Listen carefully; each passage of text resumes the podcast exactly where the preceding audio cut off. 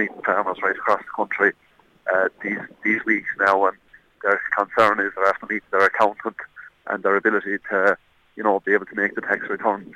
Uh, a lot of them are going to financial institutions for drawings, and uh, financial institutions around the week of the ploughmatch were able to us that uh, the main borrowing at the moment is, is to pay the tax return. So, you know, until there's a fairness brought about there for the family farm model, um, it is going to undermine the family farm model.